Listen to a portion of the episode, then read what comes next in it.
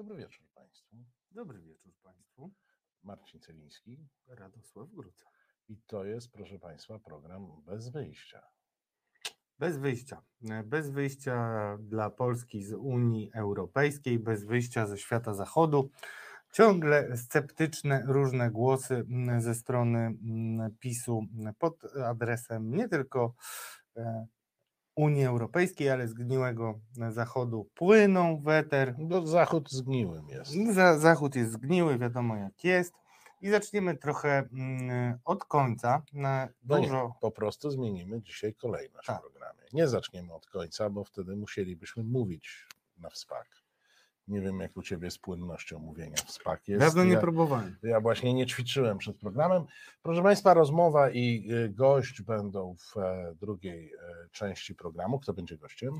Piotr Kościński, mm, wieloletni dziennikarz e, Rzeczpospolitej, potem analityk, obecnie reprezentujący barwy uczelni mm, Wistula, który specjalizuje się w swoich analizach em, w Rosji, dezinformacji i tak dalej.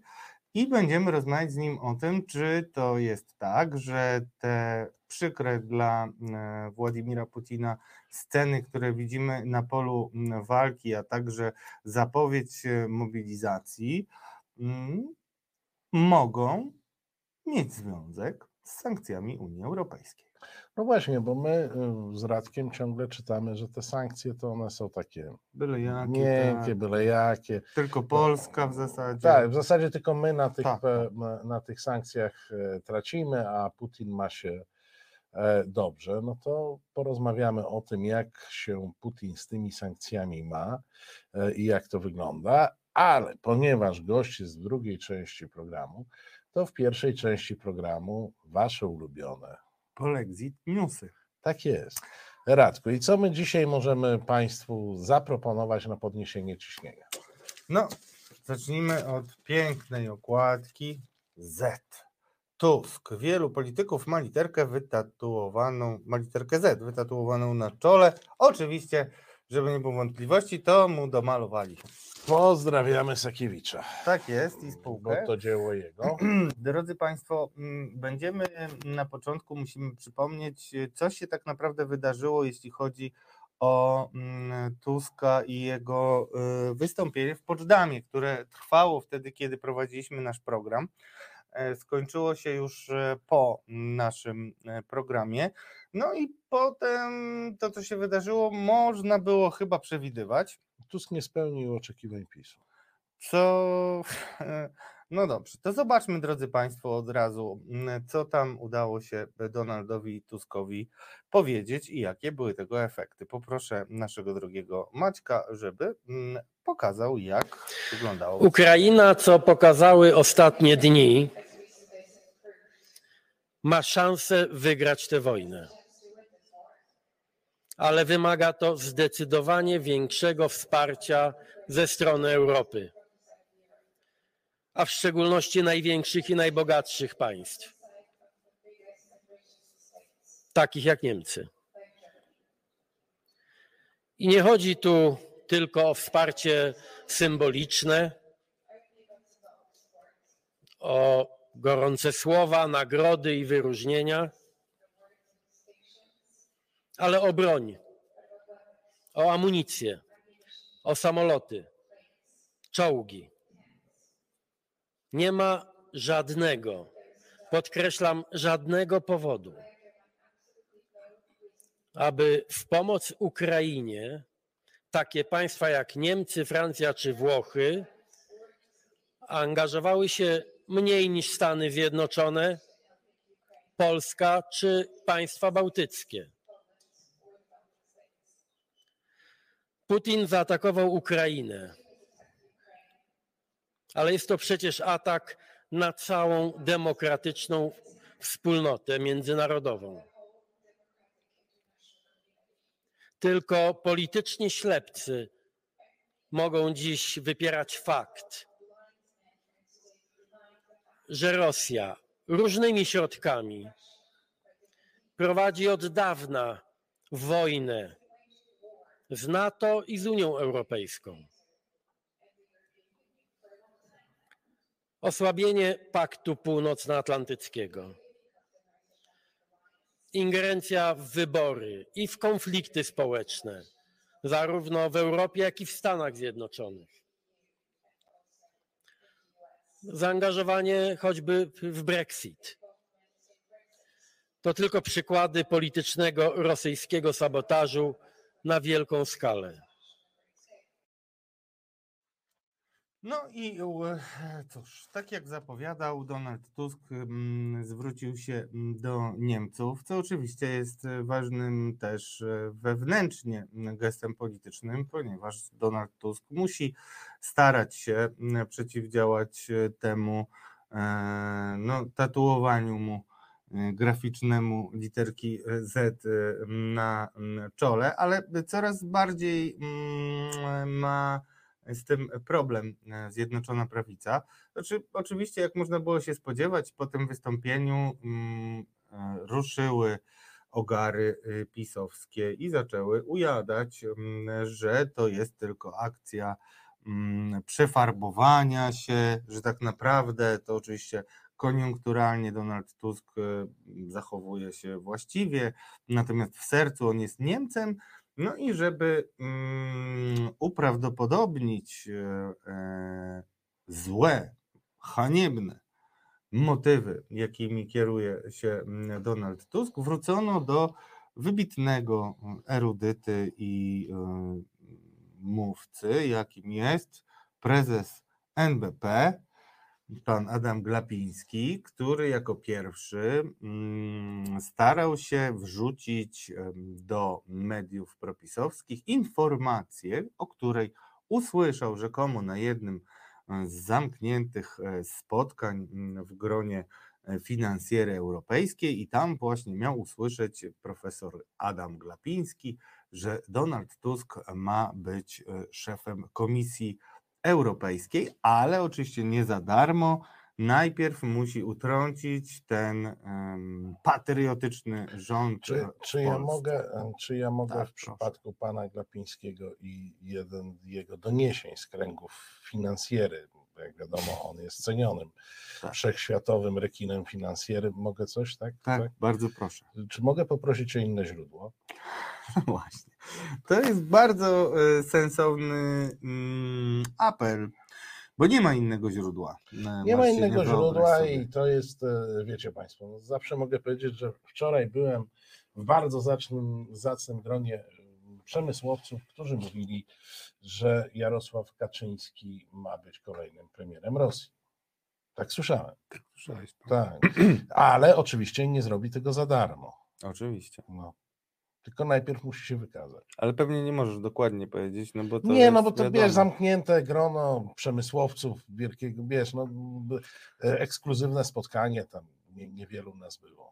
Ja tam wierzę y, prezesowi y, NBP-u, m, jak zawiszy, czy tam. Nie, nie, no w- o, Polegam swojej, na o nim. swojej prawdomówności i przenikliwości przekonał nas tyle razy, że trudno mu nie wierzyć. Nie? Pamiętasz, jak on tak mówił o tej inflacji, że albo Sześć albo 6, 8, no, no może 10, no a jak tarcza to coś. No. No, y, A sami- później będziemy w celu. No. Tak to wygląda.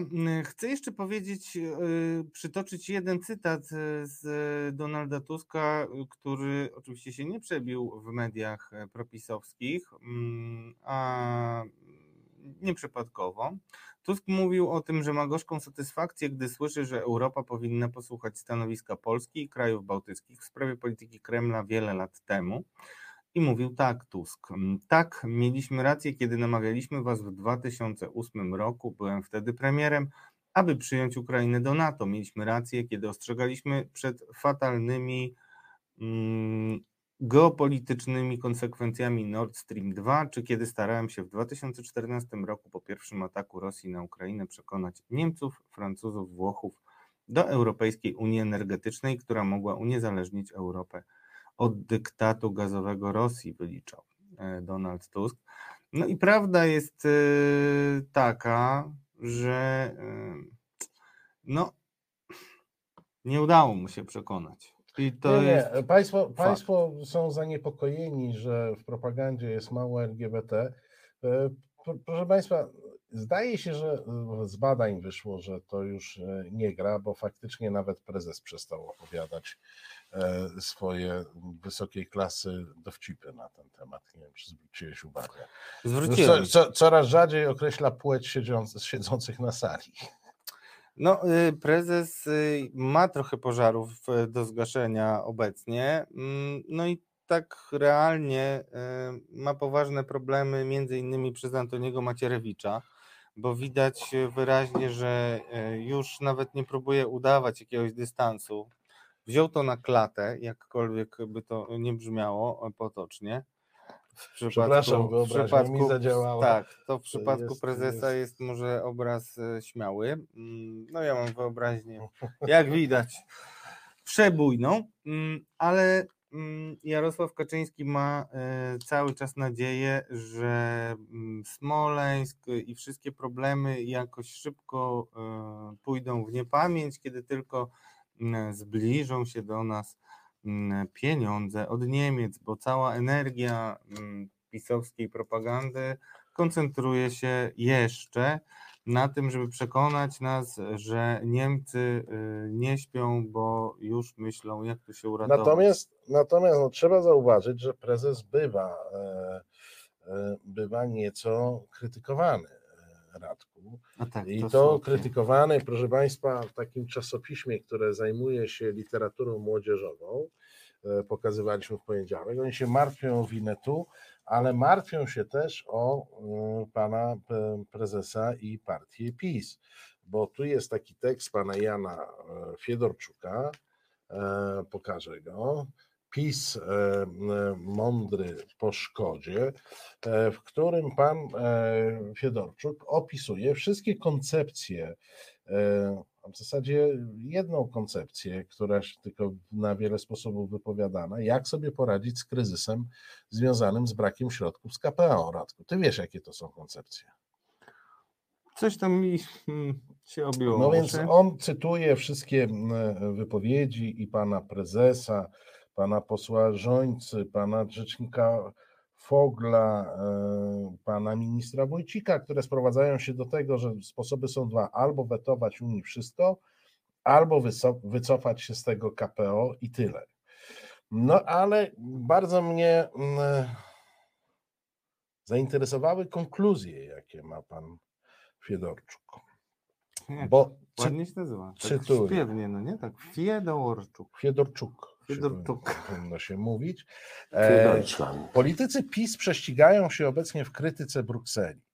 Jednak trudno nie zauważyć groteskowego wydźwięku całej sytuacji. Polski nikt nie wpychał w fundusz odbudowy. To sami rządzący ochoczo wskoczyli w pułapkę Unijczyków, lekceważąc wszelkie ostrzeżenia. Ja rozumiem, że pan Fiedorczuk ostrzegał. E, obecne antyunijne pochikiwania są puste i produ- bezproduktywne. I tutaj, proszę Państwa, jakby nasze stanowiska się e, zbliżają. Nawet są tożsame w tym, Ale w tym, tak. w tym zdaniu. W tym jednym zdaniu, ale następuje, proszę Państwa, zdanie następne. Skręt Zjednoczonej Prawicy na pozycje suwerennościowe jest zatem marnym pocieszeniem, skoro został dokonany co najmniej dwa lata za późno. Rządzący nie tylko wplątali nas w ten unijny galimatias, lecz także, co gorsza, nie mają żadnego pomysłu, jak z niego wybrnąć. I tu znowu z tym ostatnim zdaniem e, nie mogę się Nie zgodzić. e, nie zgodzić.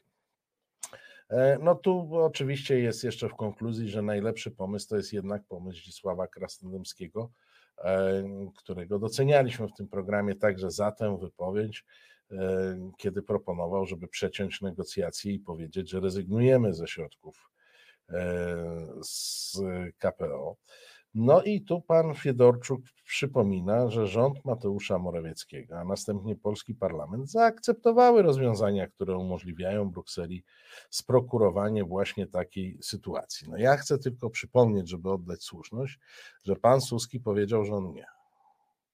A nie, no to, to załatwione.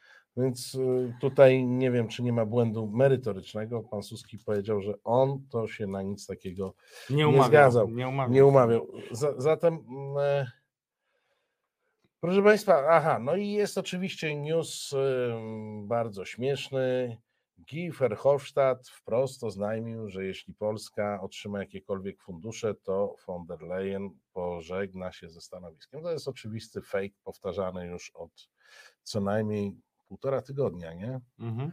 No i on nadal sobie e, e, funkcjonuje. Nie wiem, e, jak pan Kaczyński mm, z panem Morawieckim podniosą się po tej krytyce. No to jest tak naprawdę temat bardzo ciekawy i poważny. Ja tylko przypomnę, bo Państwo nie mogą, tylko poważny temat. e, państwo mogą tego nie pamiętać, kto jest wydawcą tego e, tygodnika opinii. A tygodnik opinii, mm, który Przy, cytujesz, nazywa się on jest Do rzeczy. do rzeczy i walczy w tej chwili z niemieckim lewactwem w obronie Winetu. Tak. E, Strasznie mnie to śmieszy, wiesz, bo ty, ty pamiętasz jakiś Ja film pamiętam. o, o Winetu, w którym e, głównego bohatera, tytułowego bohatera Winetu grałby Indianin? No. Bo oni tam bardzo tak, wiesz, podchodzą, e, e, podchodzą, że tak powiem, etniczno-rasowo, tożsamościowo do problemu. Z tego co pamiętam, jego grali tylko i wyłącznie biali.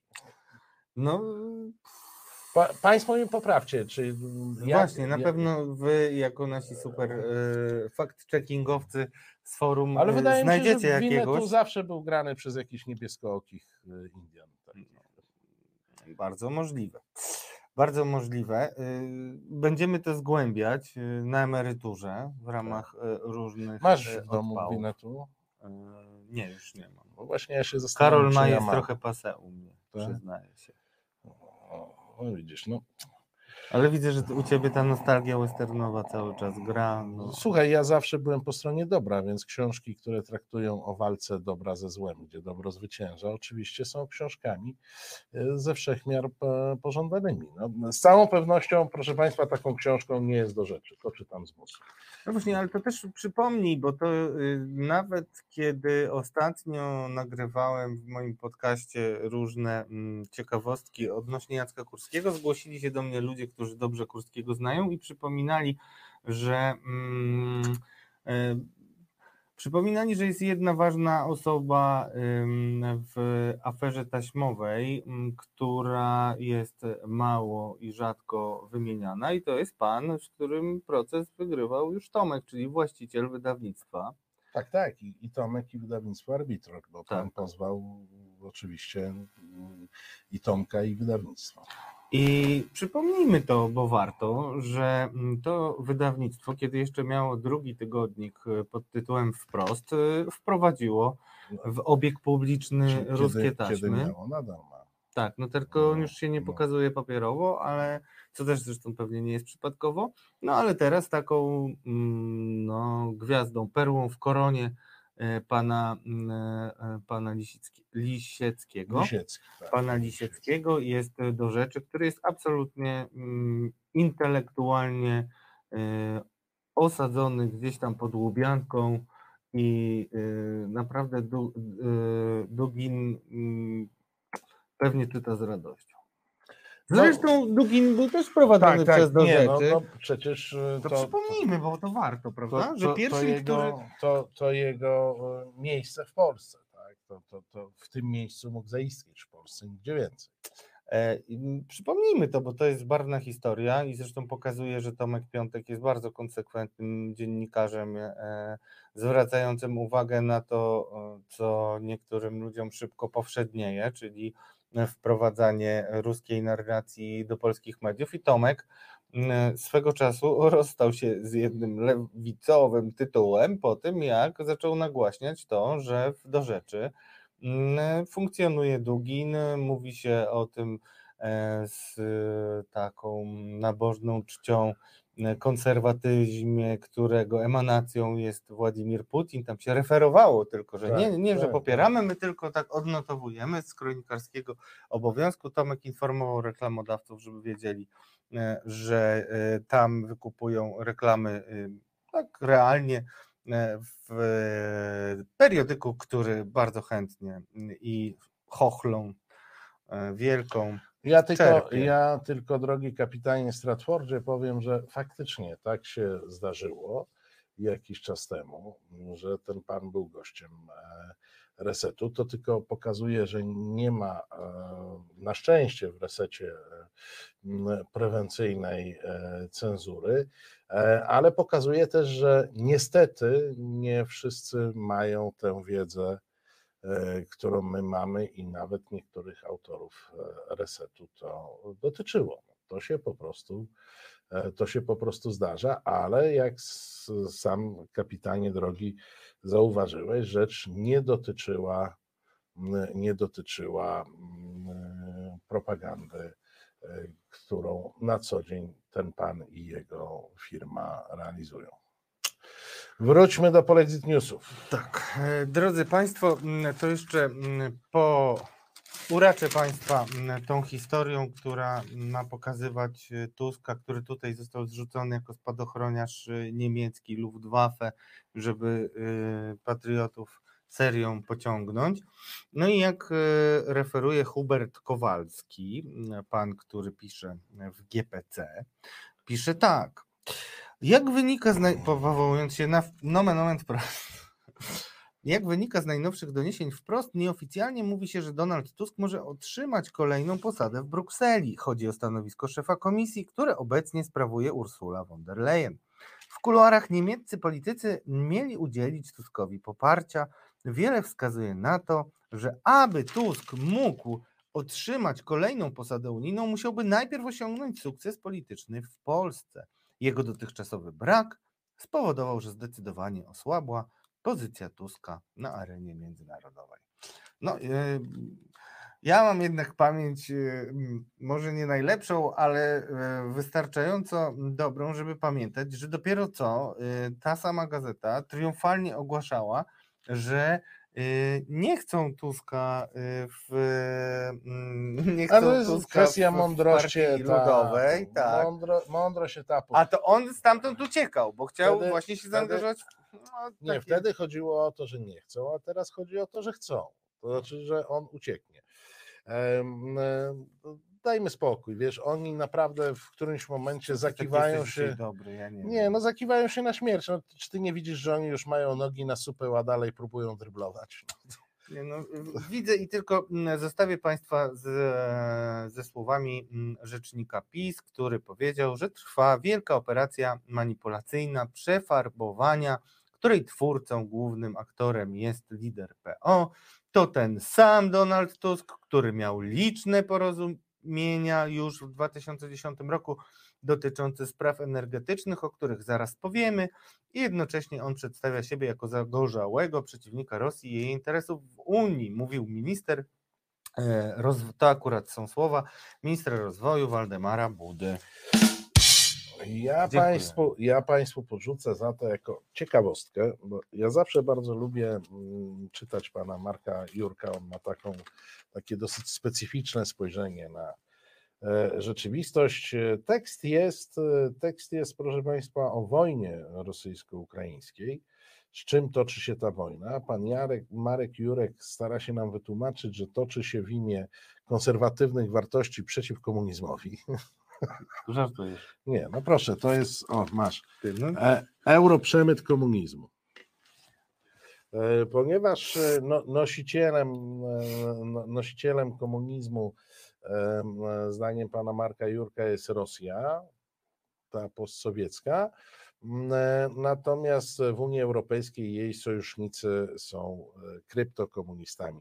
Ale to, to jakby na marginesie, tak? To, to, to nie jest nowa teza. Natomiast e, wychwyciłem pewną ciekawostkę, mianowicie pan Marek e, Jurek pisze, udowadniając e, ten dłuższą, dłuższy wywód o, o komunizmie i eurokomunizmie i europrzemycie komunizmu, pisze o Unii Europejskiej krytycznie w taki sposób. W Unii ani Piłsudski, ani Mannerheim, ani Denikin nigdy nie byli bohaterami wspólnej europejskiej świadomości historycznej. Ich portrety nie wiszą w Parlamencie Europejskim. Ich nazwiska nie patronują parlamentarnym salom i biurom.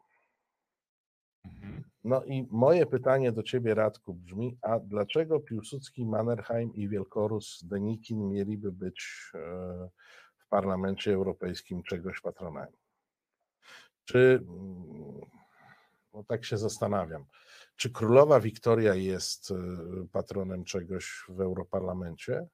No jakoś nie. Nie? Nie, a nie wiem, premier Daladier na Ale przykład. nie ma dalej jakiegoś y, małego uzasadnienia? Nie, nie, czytałem. to po prostu chodzi o to, że ta Europa się nie, nie, nie przejmuje jakby Nie naszym nadaje punktem widzenia. Ja już powiedziałem, to, to jest takie klasyczne pomieszanie z poplątaniem, no bo Mannerheim i e, Piłsudski dają się e, sprowadzić do wspólnego mianownika. Jeden i drugi wyzwalał swój kraj, walczył e, z bolszewikami. Jeden i drugi jest twórcą państwa. Natomiast co tu robi Denikin, który próbował oba te państwa, czyli Finlandię i Polskę z powrotem włączyć w Imperium Rosyjskie, tylko że mu nie wyszło, to ja tak nie do końca rozumiem. Nie sądzę, żeby się kumplowali. O, powiem tak e, bardzo oględnie. Poza tym są to politycy, e, proszę Państwa, tak jak nie wiem, e, e, głowy państw z, z okresu traktatu wersalskiego także nie patronują niczemu w, w Unii Europejskiej, no bo nic z tą Unią tak naprawdę Nie, nie, mieli wspólnego. No, są różne patronaty, są ojcowie założyciele e, Unii Europejskiej fetowani, no, czyli ci, którzy się przyczynili do jedności europejskiej. A oczywiście Piłsudski jest e, wielką postacią w Polsce, Mannerheim w Finlandii. Z Denikinem to nie wiem, czy jakiś kraj y, go lubi, no bo Rosjanie mają dosyć e, pokręcone te wielkie, e, wielkie postaci ale no, pokazuje, proszę Państwa, bo to jest taki niekłamany sposób myślenia. No, moim zdaniem bardzo taki skomplikowany.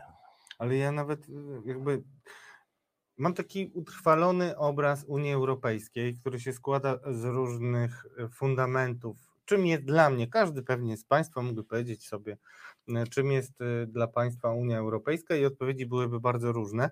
N- No i ja pamiętam, że y, Unia dlatego dostała pokojową Nagrodę Nobla, że była odpowiedzią na drugą, drugą, nie pierwszą wojnę światową, chociaż No, na dwie jak wiadomo, po, po I wojnie światowej nie bardzo się udało ułożyć e, pokojowe współżycie i No e, właśnie. taki ten malutki antrakcik do II wojny światowej e, no, wynikał z tego, że nie było jakiegoś takiego tworu, który by integrował Europę, który by łagodził e, spory, wykluczał e, spory. No więc może dlatego. Macie krzyku i perkusję, bo ja po prostu przypomnę Państwu, że Józef Piłsudski umarł przed II wojną światową. E, Więc jakby to już zupełnie moim Słuchaj, zdaniem. Zaorałem, tak? za, zaorałeś e, Marka, e, Marka Ale ja Jurka. nie wiem o co chodzi. ja Proszę tego- Państwa, zgodnie, zgodnie z prośbami macie na czacie link do zrzutki na książkę, e, na, na, przyspieszenie pracy nad książką Tomasza Piątka o innym wielkim bohaterze narodowym Tak. polskim. Jeszcze nie emerytowanym, ale chcącym być Za, zachęcamy Państwa, zanim e, Jarosław Kaczyński stanie się emerytowanym zbawcą ojczyzny, tak jak e, marzy, to myślę, że najpierw powinien przeczytać książkę Tomasza Piątka o sobie. Dajmy mu tę możliwość. Drodzy Państwo, ym, zróbmy może chwilę przerwy, bo to za dużo dla mnie. Marek Tego Jurek cię Ju-. Jurkowszczyzny jest trochę za dużo. No to, no to zagrajmy, to zagrajmy, zróbmy to dla rady. Dochodzenie prawdy. Dziennikarz śledczy Tomasz Piątek jest nieustannie na tropie. Ujawnia wszystko to, co najgłębiej ukryte. Fakty niewygodne dla władzy i kłamstwa najważniejszych osób w państwie. Jak wygląda dziennikarskie śledztwo? Jak dochodzi się do prawdy? Nie chowamy głowy w piasek. W poniedziałki o 19 w resecie obywatelskim potężna dawka niewygodnej prawdy. Witamy po przerwie. Marcin Celiński, Radosław Wróca. skądinąd wam znany. yy, W związku skądinąd. Przejdźmy do naszych sojuszników, bo mm, Do wiele, naszych największych sojuszników. nie tych mniejszych, znaczy naszych, no, waszych, nie, nie. dobrze, przejdźmy do tego, yy, kto To jest nasz największy sojusznik, jest naszym największym bo, sojusznikiem. bo nadal Węgry są większe od San Escobar. No tak, więc to jest nasz Węgry. największy sojusznik. Węgry. Niedziela, drodzy Państwo, tak jak można e, było m, się spodziewać, była przykrym dniem dla Wiktora Orbana. Mianowicie Komisja On miewa Europejska. przykre dni? Yy, Nie wiem, on generalnie sam zadowolony. No, sam tak wygląda, siebie. tak. No. E, W niedzielę ogłoszono, że Komisja Europejska chce zawieszenia dla Węgier około 7,5 miliarda euro z funduszy Unii Europejskiej.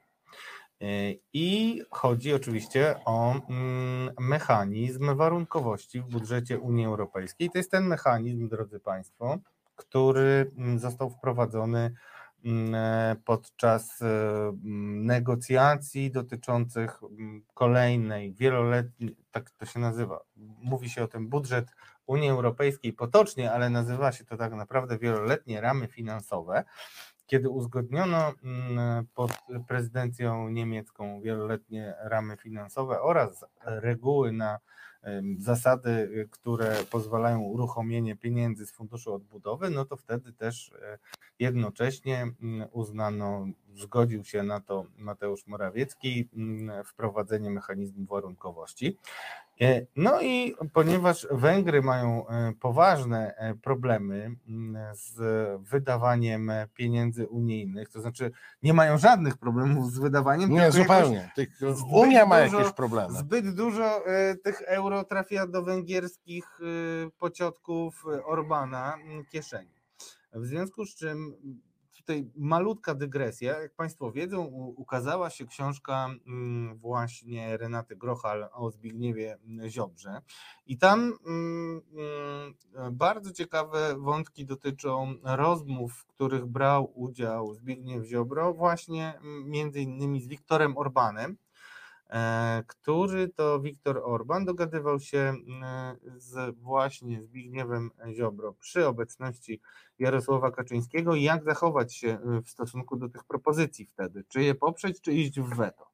I jasno rozmówcy Renaty Grochal opisują, jak Polska dała się użyć Wiktorowi Orbanowi. Polska 40 prawie milionowy kraj pod względem ludności, większy znacznie niż Węgry, y, była tym psem, który dał się y, ogonowi merdać, jak to potem powiedział Jarosław Gowin, który też zresztą odegrał y, ważną rolę w, no, w zmiękczaniu Zbigniewa Ziobro. Pamiętajcie Państwo, pamiętacie Państwo, to były te historie, kiedy Zbigniew Ziobro wyszedł i mówił, że miękkiszonem nie można być. Ostatecznie kto, no cóż, ten się śmieje, kto się śmieje ostatni, ten jest miękkiszonem, kto jest.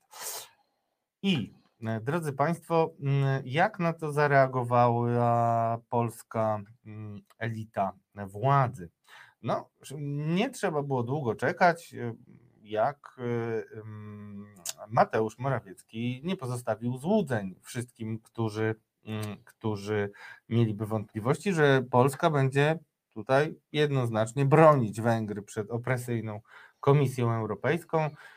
Małym tylko no, dyskomfortem e, dla m, władzy było to, że e, sam Janusz Kowalski jako komisarz polski, komisarz w Komisji Europejskiej także głosował za e, zamrożeniem tych funduszy. No ale jakoś rozeszło się po kościach, natomiast e, Mateusz Morawiecki powiedział już w niedzielę w Kamienicy w województwie małopolskim, że Polska będzie z całą mocą przeciwstawiała się jakimkolwiek działaniom instytucji europejskich, które mają zamiar w sposób nieuprawniony pozbawić środków jakiekolwiek kraje członkowskie, w tym przypadku w szczególności Węgry. Ja już sobie wyobraziłem, jak Mateusz Morawiecki na takim bułanym koniku biegnie pod Warnę, żeby bronić Węgier, wzorem e, Władysława Jagiellończyka. Tylko przypomniałem sobie, że Warna to, to jest na skraju Unii Europejskiej. On powinien biec jakoś na Brukselę na tym koniku, nie? Znaczy, no w ogóle cele były i marzenia śmiałe. Ja cały czas pamiętam, że y, Mateusz Morawiecki rozpoczął parę lat temu w studiu Radia Maryja operację chrystianizacja, chrystianizacji Europy. No tak, no, należałoby. No jakoś, no te konie nie ruszyły. No nie, no bo generalnie z, u Mateusza Morawieckiego jakoś jest tak, że nie ruszają. E, Natomiast e, no, muszę ci powiedzieć, że mm, po tej e, wielkiej deklaracji sympatii absolutnej solidarności, jeden za wszystkich, wszyscy za jednego, to znaczy Mateusz da się zastrzelić za Wiktora, to Wiktor jakoś tak się słabo odwdzięcza. Bo, ja, bo, bo wiesz, no ja, ja na przykład czytam, że mm, e, Wiktor, e, że Wiktor mówi, że nie należy zupełnie e, nie należy nie tylko wprowadzać kolejnego paktu e, sankcji na Rosję, ale wręcz należy się wycofać z tych obecnych, ponieważ też te sankcje strasznie nam szkodzą. e, Nam, Europie. Węgrom e, w szczególności. Kosmos. I tak, no i z jednej strony Mateusz Morawiecki opowiada, jak on jeździł, pamiętasz, on miał to taką opowieść tydzień temu, jak on jeździł po stolicach europejskich, pokazywał mapy, plany, nie? Przed, przed wojną. Tak, takie, nie wiem jakie to były mapy, plany. Miałem taki odruch, żeby e, zapytać w trybie udzielenia informacji publicznej pana premiera, żeby podzielił się tymi mapami, no bo jak one są przedwojenne, to już nieaktualne. Mógłby pokazać, jakie mapy, e, gdzie pokazywał, w której stolicy e, europejskiej. E, A tutaj Orban mówi, że w ogóle z Rosją nie będziemy walczyć. Ten kumpel, nie? Jak on się, jak z tym ich kumpelstwem jest? No to ja wam powiem, drodzy Państwo, jak jest z kumpelstwem. E, Pewnie pamiętacie, ja zapamiętałem sobie jedno z trudnych nazwisk węgierskich. Chodzi o Petera Siharto, e, czyli rzecznik e, MS, przepraszam, nie rzecznik, tylko minister spraw zagranicznych, e, który wsławił się między innymi tym, że w przededniu wojny pojechał do e, Moskwy i tam e, wypiął pierś, żeby otrzymać order. Tego orderu nie oddał, Wiesz, mimo bo że oni mają bardzo ładne ordery, to trzeba powiedzieć, duże, ładne. Tak. Więc nie oddał tego Wiesz, no, orderu. trzeba mieć trochę zrozumienia dla słabości ludzkich. No. Nie chciałbyś mieć takiego dużego ordera? Co za sarkazm. Po prostu my tutaj się pławimy w sarkazmie redaktora naczelnego. Redaktorze, co zrobił? Jak myślisz, jak y, Węgry nam się odwdzięczyły tym Ja ci powiem, co, co ja bym na miejscu Silarto zrobił teraz, nie? Jak tak Mateusz mówi, że jest funfel nasz, to ja bym na szczyt Grupy Wyszehradzkiej nie przyjechał. Żeby wypróbować tę przyjaźń. Bingo. No i tak się jakoś złożyło i powiem szczerze, y, mm, sprawdziłem to u y, najlepszych ekspertów od Węgier, możecie zgadnąć u kogo, y, bo nie wierzyłem własnym oczom y, i zastanawiam się, że może coś mi umknęło, może czegoś nie rozumiem. No, generalnie spotkanie szefów dyplomacji Grupy Wyszehradzkiej, tej ostoi, tej prawdziwej naszej ostoi y, w Europie Środkowej, z tymi Czechami, którzy nas pogonili za Turów e, i naskarżyli No, mm, no. do TSUE. No, no, generalnie to jest przedstawiany, mm, ten format jest opoką polskiej suwerenności. My tam rządzimy w ogóle, to też się najbardziej podoba No naszym ba. partnerom, bo to jest tak, e, my, my oni to, oni to klepią tylko to, co my, tak to jest przynajmniej pokazywane mm, w TVP Info. No i generalnie w Waszyngtonie, w Nowym Jorku odbywało się, mm, e, e, miało się odbyć spotkanie szefów dyplomacji, no i akurat jakoś Shiharto nie przyszedł. No nie, ale to ja wiem dlaczego. Dlaczego? Bo tam, wiesz co, w którymś momencie było takie zdjęcie i e, na miejscu Shiharto stał fotograf, więc ja myślę, że to chodziło o to, żeby było miejsce dla tego fotografa, on był grzeczny. No rzecznik e, Jasina Łukasz e, polskiego MSZ-u powiedział, że pytany o powody nieobecności, że to już wie najlepiej minister Shiharto, on jest w Nowym Jorku i liczymy na spotkanie z nim. A, może jednak. Może, może, A, może. panie czekaj, a jak jest, nie, no ja już nie mogę się powstrzymać, wybacz mi, wiem, że znowu mnie skrytykujesz, ale może gdzieś pod toaletą. E, No, Takie amerykańskie zwyczaje polskiej dyplomacji. Ale ty pijesz do tego, że ja pochwaliłem e, prezydenta Andrzeja Dudę za. e, No jeszcze nie, jeszcze nie pochwaliłeś tak całkiem. No ale tak generalnie gdzieś tam ci to napomknąłem, bo chciałem Państwu powiedzieć, i to jest też dość e, ważne mm, w kontekście naszych relacji mm, i tego, jak e, funkcjonuje prezydent. A, a to jest naprawdę trudne do, do zrozumienia. Nie ma tutaj absolutnie żadnej spójności. Prezydent Andrzej Duda mm, w nocy mm, występował, poprzedniej nocy występował w e, ONZ-cie, wchodził, zapowiadano to w TVN24. Ja powiem szczerze, z duszą na ramieniu, bo jakoś tak y, dopiero co ma, miałem Nie- jeszcze te memy z, Nie masz, ze ściągawką. nie masz wiary w w zdolności prezydenta Dudy. No, czasem powątpiewam Mhm. i nagle wychodzi facet, z którego ja jestem dumny wystąpienia, z którego wystąpienia jestem dumny, który mówi jasno, że Rosja zburzyła porządek światowy, który mówi, że Rosja odpowiada nie tylko no, za mówiąc, nasze Mówiąc, e, mówiąc zupełnie obiektywne, wystąpienie miał bardzo dobre, no i nawet dosyć płynnie przeczytał. Nawet, no, to, już grząski grunt, bo nie, ja słuchałem w PR24, czyli takim radiu, które ma być publiczne, Ale że, czy ty na że pewno on czasami nawet zostawiał tą kartkę i wtedy mówił tak od serca, jak mówił o krwi Tak, tak, na proszę Państwa, e, to są efekty oglądania przemówień w radio. uboczne, uboczne. To jest, wiesz, w radio nie wszystko widać. Efekty uboczne. Także, ale mm, Nie, dlaczego... nie, wystąpienie obiektywnie było, e, było dobre, no to, to, to po Było prostu dobre. trzeba powiedzieć. I nie było tam nic o złej Unii, Jak, o jakkolwiek, Niemcach sam nie wiesz, było. jakkolwiek sam wiesz, że twój zachwyt i nawet tutaj e, No, Radek no, no, hola, zbliżał, hola, zbliżał się do tego, żeby stać się jakimś takim sympatykiem pana prezydenta. Pan prezydent się tego przestraszył i bardzo szybko A, udzielił wywiadu, Tak. który spowodował, że Radek wrócił na właściwe pozycje. Właśnie, no więc e, zostaje w dysonansie, bo mm, niestety zaraz potem prezydent, nie wiem co mu się stało, w swojej łaskawości udzielił też wywiadu mm, TVN24. Tam korespondent Marcin Wrona go przepytał oczywiście na okoliczności między innymi filmu dotyczącego mm, kłamstw Macierewicza. To nawet nie warto w to wchodzić. Oczywiście okazało się, że znowu były peany na temat opozycyjnej działalności Antoniego Macierewicza, o którym sam prezydent mówił przecież jeszcze w przypływie szczerości, że to jako minister obrony narodowej stosuje ubeckie metody, no ale wiadomo, pamięć jest krótka.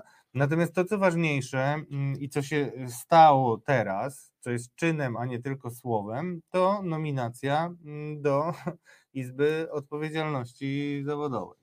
No i tam, jak wiecie Państwo, na pewno słyszeliście, że mamy cały czas nierozstrzygnięty spór o sądownictwo, w którym To znaczy, to ja mam wrażenie, że ten, e, te nominacje to nas coraz bardziej zbliżają do rozstrzygnięcia tego sporu. tak, i to niestety y, do rozstrzygnięcia negatywnego, Tak. mówiąc wprost, bo po prostu prezydent e, mianował neosędziów tak zwanych, czyli tych, co do Znaczy, których zastrzeżono. pokazał, pokazał e, to, co zresztą politycy e, PiSu, o czym mówiliśmy i tydzień, dwa tygodnie temu, e, co politycy PiSu zapowiadali, ani kroku wstecz, tylko same kroki do przodu, w związku z czym tu pan prezydent nominacjami uciął e, możliwość rozmowy. Czy to jest w ogóle bardzo ciekawe, co się dzieje wokół sądownictwa, ale, ale powiedz mi tak mm, z wnętrza swojego serca, jak ty to, bo ty jesteś bardzo chłodno patrzącym autorem y, biografii też Andrzeja Dudy. Weź mi wytłumacz, skąd to się bierze, bo jednak y, widać wyraźnie, ta wojna w ogóle stworzyła Andrzejowi Dudzie niepowtarzalną szansę, żeby zerwać z tym wszystkim, co było złe, ogarnąć się, nic nie ma do stracenia, y, walczy o Nikt miejsce go nie odwoła. nikt go nie odwoła. Nikt mu zarzutów nie zrobi, mimo że może by y, niektórzy chcieli. No i po tym wszystkim on naprawdę nie może przynajmniej pomilczeć, z czego to wynika. I tak bez, bez ironii, weź to powiedz, ale weź tak weź obedrzyj. Mówię zupełnie Tak. bez ironii, no raz sprostuję, współautorem z Tomkiem Piątkiem, który tu gdzieś przemknął przez czat. E, Mam nadzieję, że mm, z nami nadal jest, no ale to, do czego myśmy z Tomkiem w tej książce doszli, e, to jest ten rys charakterologiczny, no to znaczy to jest to dziwna mieszanka człowieka z, z, z dużymi kompleksami i z wielką ambicją. I mm, z tej mieszanki niestety nie wychodzi na żadnym etapie jego życia, nie wychodzi samodzielność. To znaczy, on zawsze miał jakiegoś, nie wiem jak to nazwać, patrona, e, kogoś, kto mu, mm, kto mu dyktował. On z jednej strony miał wielką ambicję, żeby wiele znaczyć, ale nigdy nie odważył się na taką jakąś emancypację, wydoroślenie. E, I moim zdaniem to, to jest to samo. No przecież tam wokół niego w e, kancelarii zapewne jest trochę osób sprawnych. Świadczy o tym to przemówienie chociażby, nie wiem, może napisane w MSZ, jest mi trudno, jest mi trudno powiedzieć. Natomiast on zupełnie przez całe swoje, swoje życie, mm, e, które, które znamy, nigdy nie wykazał się taką cechą lidera, wiesz, bo ty byś od niego oczekiwał, że on będzie miał cechy lidera, że będzie miał własne zdanie, będzie miał Pierwsza jakąś osoba w koncepcję. państwie, no to jakby predestynuje do tego. mm, No to różnie było i, Powinno. i nie tylko Andrzeja Duda to dotyczy. No, on po prostu nie wiem, on ma jakieś zahamowanie przed tym, żeby być e, liderem. E, on się zawsze ogląda za siebie, on zawsze znajduje jakiegoś, e, jakąś silniejszą osobowość, e, która jest dla niego no, jakimś punktem e, odniesienia. Więc ja pamiętam wielkie dyskusje, kiedy on został wybrany na drugą kadencję, że teraz to on pokaże, e, co potrafi. No nie, no po prostu w to ani przez moment nie wierzyłem, bo on miał e, ileś okazji w życiu politycznym samym, żeby zaistnieć samodzielnie, żadnej z nich nie korzystał, mało tego, żadnej nawet nie próbował skorzystać. I to jest, to jest chyba kwestia, e, kwestia głęboko osadzona w jego konstrukcji, w jego e, osobowości, nie po tym wszystkim, czego żeśmy się dowiedzieli, bo, bo oczywiście opublikowana jest część tej wiedzy, tak? E, Nie daje. Po, po wszystkich rozmowach z ludźmi, którzy go znali, czy, e, czy w okresie młodości jakiejś tam studenckiej, czy z pracy zawodowej, czy z, z pracy, on próbował przecież też sił e, w biznesie, czy później już w polityce, odkąd Zbigniew Ziobro wypromował go w tym wszystkim, on zawsze był przy patronie. On mógł zdradzić patrona na rzecz innego i tak było, kiedy zdradził Zbigniewa Ziobro, donosząc e, i pisząc notatki z tajnych spotkań e, e, Brudzińskiemu. On po prostu zmienił wtedy patrona na Kaczyńskiego, ale samodzielny nie był nigdy. W związku z czym, no biorąc pod uwagę to, że jest człowiekiem całkiem dorosłym, to zdaje się, że już na przemiany charakterologiczne jest za późno. No szkoda, trochę bardzo nieoczywista postać tak naprawdę Andrzej Duda. Wszyscy się z niego śmiejemy y, często, bo daje nam ku temu mm, wiele powodów, ale No zresztą wiesz, no to, to ostatnio karierę robi wypowiedź e, e, jego ojca na temat e, uz, o, o, ozdrowieńczych. e, że warto trochę e, smogu, bo to pobudza organizm do działania. No to już jest herezja. A z drugiej strony, no też opisaliśmy to, co, co, co było wiadomo o metodach wychowawczych i też trochę, trochę wyjaśnia. E, Wprawdzie obaj z Tomkiem mamy dużą rezerwę przed i nie lubimy psychologizowania, ale w tym przypadku, no niestety, tak, takie wychowanie e, bardzo surowe, powiedziałbym, na kształt e, klasztora kamedułów, jakie e, otrzymał Andrzej Duda, no musi się też jakoś tam odbić na osobowości. No powiem szczerze, ja jako taki człowiek, który stara się nadziei nie tracić, strasznie źle y, mm, znoszę takie huśtawki, które mi funduje y, prezydent mojego kraju, bo naprawdę ja nie spodziewałem się, że niczego specjalnego, wręcz się bałem, że znowu coś będzie palniętego, bo No dawno, nie, no, a tam zupełnie i dlaczego tak nie można, zostawmy to. E, Ale to smutne dla mnie osobiście. Zanim e, pojawi się nasz gość, e, musimy też przypomnieć Państwu, mm, co wydarzyło się w tym tygodniu w Warszawie, bo to ważne jednak i znamienne. Mm, Wczoraj rozmawialiśmy mm, w, w Katarzis z Krzysztofem Brejzą, jego małżonką i pełnomocniczką Dorotą Brejzą, którzy wcześniej też się spotkali z komisją mm, z Komisją Parlamentu Europejskiego, która zajmuje się Pegasusem. I akurat tak e, wyszło, mm, zaskakująco, że rzeczywiście nikt, absolutnie nikt ze strony polskiego rządu nie raczył się pojawić w jakikolwiek. może e, biletów nie mieli. tak, biletów nie mieli, mapę zgubili. Mm, Ważny to jest e, bardzo dla mm, członków tej komisji sygnał, ponieważ e, tego się chyba nie spodziewali. I powiem szczerze, że mm, to jest tak osobliwe, my do tego przyzwyczailiśmy się, bo przecież już ten taki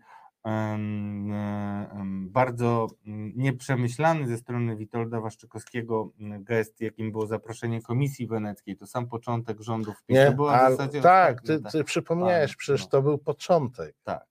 I wtedy zaprosił Komisję Wenecką, a potem to nie bardzo też y, było, trudno było znaleźć chętnych, którzy by nawet po mieście oprowadzili tą komisję, co dopiero rozmawiali. Oczywiście trochę przejaskrawiam, ale to się skończyło i my się do tego przyzwyczailiśmy, ale drodzy Państwo, parlamentarzyści y, z Parlamentu y, Europejskiego, no jednak przecierają oczy ze zdumienia. Bo y, wiadomo, że mm, trudno się spodziewać, że ktoś, kto ma wiele na sumieniu, przyjdzie i będzie szczególnie otwarcie rozmawiał o swoich grzechach i nieprawidłowościach. No ale mm, to wszystko jednak są poziomy, w których sztuka dyplomacji chociażby mm, funkcjonowała i wypadałoby przynajmniej przyjść e, i z szacunku dla mm, instytucji, której jesteśmy członkiem, czyli Unii Europejskiej, cokolwiek z siebie Ale wydukać, Zbigniew, nawet zaprzeczyć. Zbigniew Ziobro mówi, że ma opinię, że nikt nie musi no, on na pewno ma opinię. W produkcji opinii jest e, bardzo minister dobry, więc nikt się nie, nie pojawił. Natomiast. Ale w zamian za to na przykład pan premier po, pojechał sobie do Bratysławy.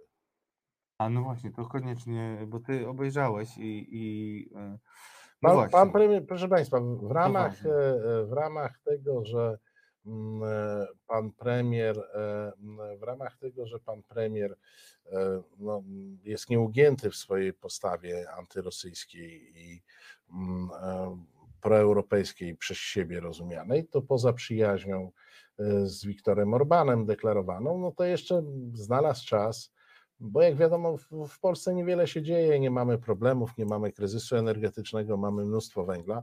No to pan premier ma mnóstwo mm, wolnego czasu, pojechał sobie do Bratysławy na drugi kongres środowisk konserwatywnych.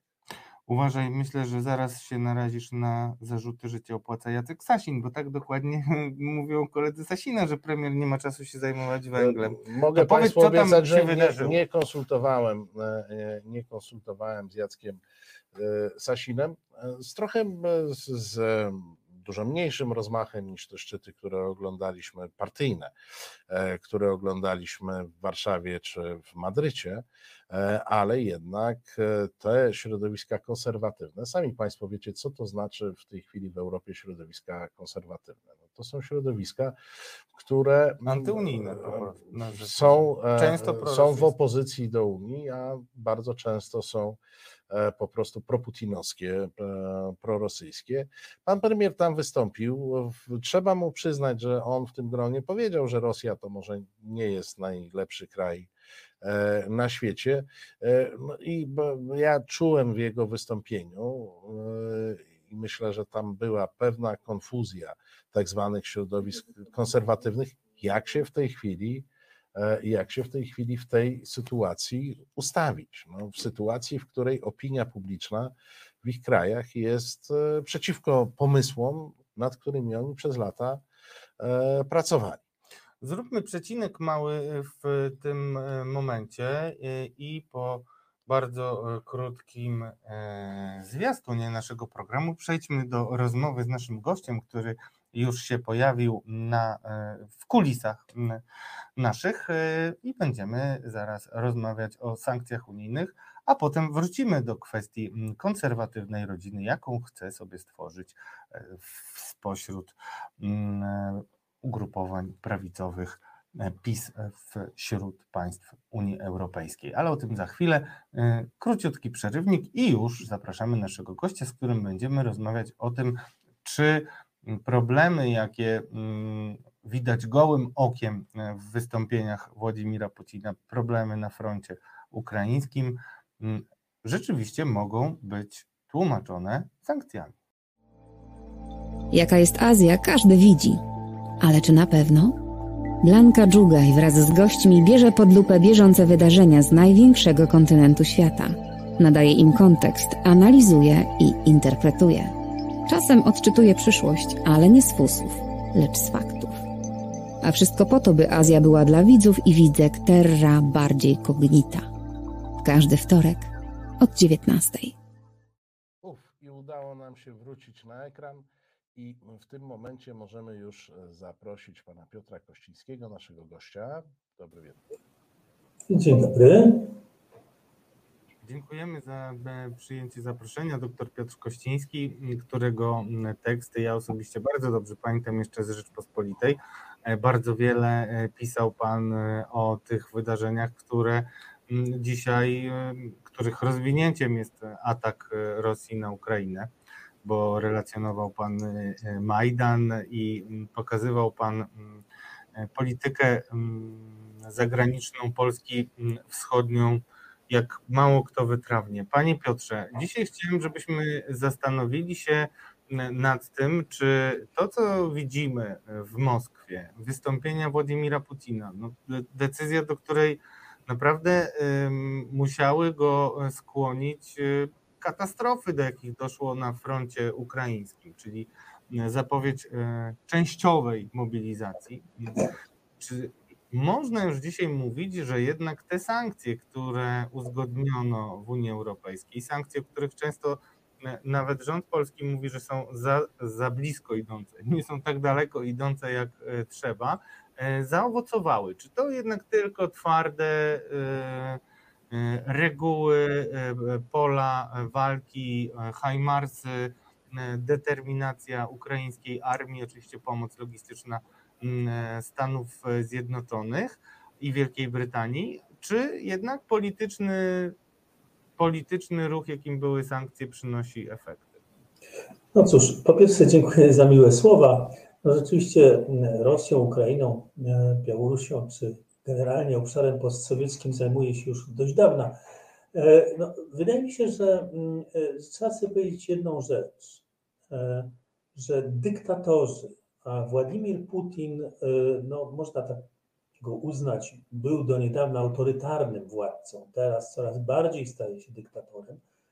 Y, dyktatorzy y, nie mogą przegrywać. Przegrany dyktator odchodzi, być może też dosłownie odchodzi, w sensie, że kończy swoje życie. Tak w różnych krajach bywało, rzadko kiedy los dla przegranych dyktatorów jest łaskawy.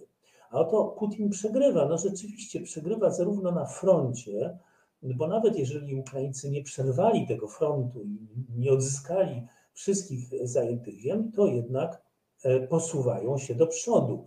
E, Ukraina miała być zdobyta w szybkim tempie, a to nie nastąpiło. No i sankcje, faktycznie one działają. Sankcje to jest broń, która nie, nie, nie działa natychmiast, nie daje rezultatów po tygodniu czy dwóch. Ona daje rezultaty po dłuższym czasie e, e, taka polityka, ponieważ, ponieważ no, sankcje powodują, że w końcu kiedyś w kraju obłożonym tymi sankcjami czegoś zaczyna brakować. No, no dosłownie no, rzeczą charakterystyczną jest to, że, mm, że Rosjanie zaczynają wypuszczać samochody bez e, wszelkich elementów, które uznalibyśmy dziś za jakieś takie oczywiste, bez ABS-u, bez wspomagania kierownicy, nie wiem bez czego jeszcze to oznacza, że nie są w stanie na przykład wyprodukować nowoczesnych samolotów bojowych lub też nowoczesnych czołgów. Chiny z różnych względów, obawiając się też tych sankcji, im tego nie sprzedadzą.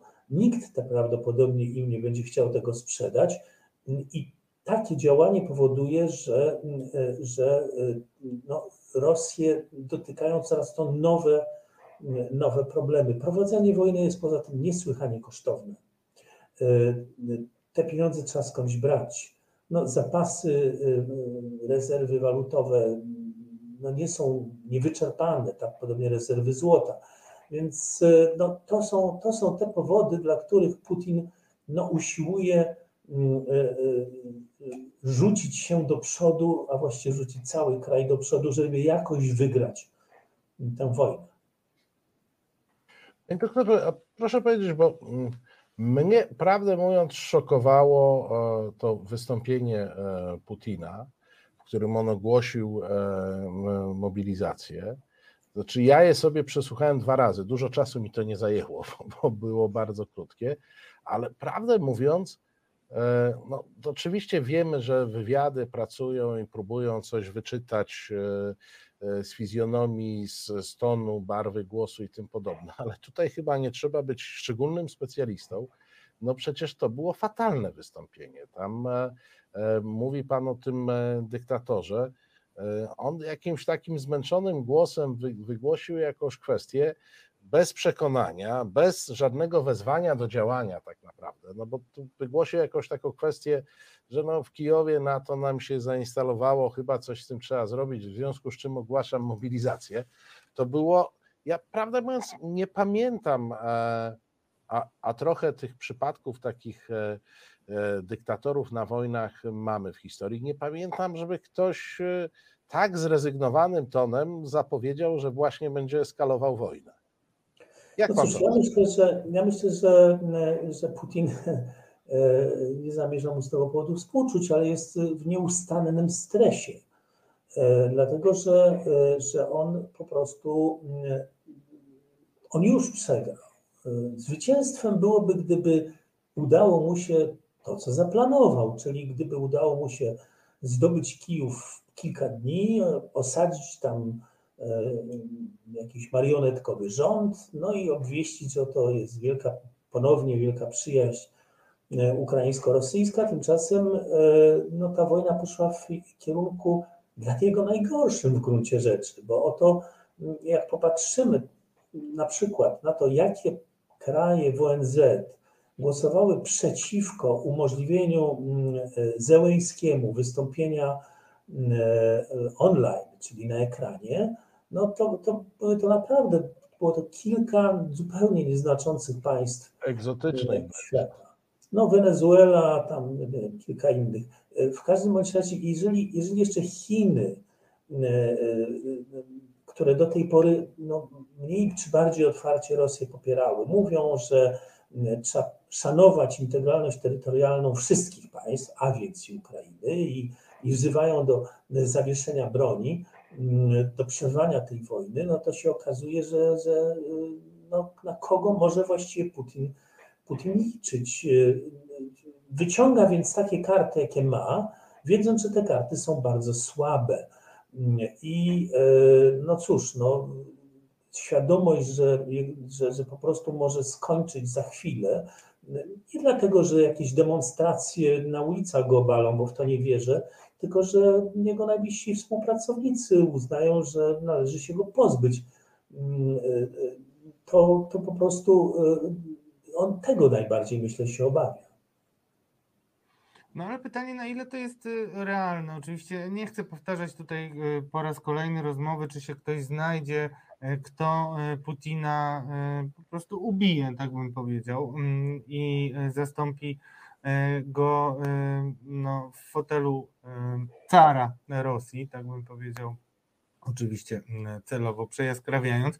Ale pytanie jest takie, do czego może doprowadzić ta zapowiedź Władimira Putina? Bo już wcześniej, zanim wygłosił swoje krótkie przemówienie, które wywołało tak wielkie wrażenie na Rosjanach, że zaczęli szukać możliwości ja dzisiaj, ewakuacji. Ja, ja, dzisiaj oglądałem e, filmy z e, przejścia granicznego z Gruzją. To wywołało wrażenie, tak. Wywołało wrażenie. Czy to, czy to tak naprawdę już nie jest e, mm, no czy to nie przybliża go do realnej klęski? Czy to nie jest rozpacz? Bo zapowiedź przeprowadzenia referendów no, nie zrobiła na nikim wrażenia, y, chociaż. Y, no, Referendów może... na terenach okupowanych. Moje pytanie brzmi tak: czy Putin ma dzisiaj jakiekolwiek y, wyjście, żeby wyjście z twarzą z tej sytuacji? Czy w ogóle to się mieści w paradygmacie jego polityki? Wiadomo, że jeszcze do tej pory nie przekroczył tych granic, które systematycznie z każdym dniem wojny padają ale czy on ma jakiekolwiek dla siebie wyjście? Czy tak naprawdę jest skazany już na trwanie, y, zaostrzanie kursu, większe represje w stosunku do własnego społeczeństwa, które coraz bardziej już zaczyna mm, narzekać y, na decyzję o zaatakowaniu Ukrainy? Znaczy, y, wydaje mi się tak, że po tym dzisiejszym przemówieniu będzie mu znacznie trudniej, znaczy nie dzisiejszym, najnowszym przemówieniu, będzie mu znacznie trudniej niż niż kiedykolwiek wcześniej. Dlatego, że e, no on zapowiedział faktycznie przy, przyłączenie czterech obwodów e, Ukrainy, z których zresztą oczywiście wojska rosyjskie nie kontrolują w całości. E, no, całkowicie sprzeczny z prawem międzynarodowym, no ale on się tym nie przejmuje. Można się spodziewać, że jeżeli ogłosi przyłączenie tych obwodów, podadzą dowolne liczby, 83% może głosować za albo 94%, to jest kompletnie nieistotne. E, te liczby być może już są wymyślone w Moskwie, no to wówczas oznajmi, że oto Ukraińcy walczą e, z Rosjanami na terytorium rosyjskim. Do tej pory tak naprawdę wojska ukraińskie no, nie przekroczyły granicy Rosji w żadnym wypadku, nie atakowały Rosji, co, co prawda Krym był atakowany z punktu widzenia rosyjskiego, to jest Rosja, ale y, nawet Rosjanie nie do końca się y, do tego przyznali. Więc y, mamy, mamy więc sytuację taką, o której on może za chwilę powiedzieć, no, ta chwila to jest być może kilka tygodni, że oto Rosja jest atakowana. Nie Rosja kogoś atakuje, tylko Rosja jest atakowana. No, może wyciągnąć swojego straszaka, czyli broń atomową, e, e, co prawdopodobnie, e, prawdopodobnie uczyni, nawet jeżeli to jest sprzeczne z takim kluczowym dokumentem, w jakim przypadku stosowana jest broń jądrowa przez, przez Rosję. No, gdzie on się może wycofać tutaj? No, co nagle ci. Mm, mm, przywódcy tych samozwańczych republik donieckiej i ługańskiej powiedzą, nie, nie, jednak my zrezygnowaliśmy i nie będziemy, nie, nie będziemy chcieli przyłączać się do Rosji. Czy, czy, czy też samozwańcze władze, te, te władze obywatelsko-wojskowe Hersonia, no też powiedzą, że jednak nie, my zrezygnowaliśmy. No to, to byłaby kompletna już porażka. Tak czy inaczej czeka go porażka, bo wszyscy będą wiedzieli, że te referenda są sfałszowane. To mi przypomina, niestety y, mamy akurat taki czas i dokładnie to, to, to, to ten czas, analogia tu, tu aż krzyczy. Otóż proszę pamiętać, że po zajęciu po 17 września wschodnich terenów II Rzeczpospolitej odbyły się referenda na tak zwanej zachodniej Ukrainie i zachodniej Białorusi i mieszkańcy tych ziem ochoczo i z radością 90% za, nawet więcej, no, zechcieli przyłączyć się do, do e, e, Związku Radzieckiego. Więc e, on po prostu korzysta z tamtych doświadczeń, no choćby to brzmi dramatycznie. I tylko, że to jest takie korzystanie beznadziejne, więc ja myślę, że myślę, że on usiłuje grać, chociaż nie ma kart E, do gry, wyciąga jakieś tam zużyte mm, karty, dowodząc, że to są asy, a to, to, to już nie są asy. E, I, e, I cóż, i Rosjanie wcale się z tego nie cieszą, bo czym innym jest specjalna operacja wojskowa, jakieś wybrane jednostki w niej uczestniczą, a czym innym jest świadomość, że oto ja, albo nie wiem, mój syn, czy, czy, czy ktoś z mojej rodziny może zaraz pójść na front i zginąć. No, taka świadomość jest porażająca. Panie doktorze, a mm, w którą stronę należy iść, jeśli chodzi o reakcję szeroko rozumianego Zachodu, także Unii Europejskiej? Bo wprawdzie w Nowym Jorku został wstępnie ustalony e, kolejny pakiet sankcji, ale w wielu krajach europejskich pojawiają się takie głosy, że no ja już nie mówię o Węgrzech i o Orbanie, który, no ale wiadomo, on prowadzi zupełnie inną politykę, a, ale odzywają się takie głosy, że nie należy tego kolosa doprowadzać do rozpaczy, że w którymś momencie e, te, to będzie na tyle dotkliwe, że wręcz sprowokuje Putina do jakichś, e, e, do, do, że będzie to wzajemna eskalacja. Jak pan myśli, czy jest jakiś taki punkt, którego nie wolno przekroczyć w tym nacisku? Znaczy, my, my stale przekraczamy punkty kolejne. Ja pamiętam na przykład, jak rozpoczęła się ta wojna i była mowa, że Ukraina może dostać tylko mm, jakieś uzbrojenie obronne, cokolwiek by to mhm. znaczyło. E, przecież deklarowaliśmy, że nie oddamy naszych czołgów na przykład, e, a oddaliśmy chyba 250 Ukrainie. E, no, granice są przekraczane co chwila. E, ale dlatego też, że Rosja przekracza te granice. I e, oczywiście nie mamy żadnej pewności, czy potencjalny następca Putina będzie od niego lepszy. W tym sensie, czy będzie no, na przykład choć odrobinę bardziej nastawiony demokratycznie, czy będzie choć odrobinę bardziej nastawiony pokojowo, e, czy na przykład porzuci koncepcję e, ruskiego miru, czyli rosyjskiego świata, e, a więc de facto podboju tych ziem, które w jakikolwiek sposób są lub były z Rosją związane. Tego po prostu nie wiemy. Nie wiemy, czy na przykład nie dojdzie do rozpadu Rosji. Tak naprawdę konsekwencje tej wojny są głębsze niż nam się wydaje, na przykład jeśli chodzi o Azję Centralną, gdzie do tej pory jakoś wpływy e, e, równoważyły się Rosji i Chin. E, Rosja tam teraz słabnie. Niewątpliwie wzmacniają się Chiny, ale z kolei Chiny no, nie chcą, aby, aby to w Rosji nastąpił jakiś wybuch. No, podobnie nie chcą, aby, aby Rosja sięgnęła po jakąś ostateczną broń, a więc broń atomową. Czyli mamy do czynienia z narastającym splotem coraz bardziej skomplikowanych wydarzeń i e, zupełnie nie można przewidzieć, w jakim kierunku, w kierunku to, pójdzie, to pójdzie. Ja przez kilka lat pracowałem w Polskim Instytucie Spraw Międzynarodowych i wiem, że, że głównym zadaniem analityka jest no, jakieś stawianie prognoz. E, tu można jedynie rysować różne scenariusze. To po konkretną prognozę można by się zgłosić do jakiegoś wróżbity czy wróżki y, mającego dobrą kryształową kulę, y, dlatego że nie wiemy, no, nie wiemy po prostu, co może się stać. Wojna, y, zresztą wojna jest, każda wojna jest nieprzewidywalna, bo nieprzewidywalne są działania ludzi, którzy wojnę wywołują, w tym wypadku Putina, i ludzi, którzy są jego otoczeni.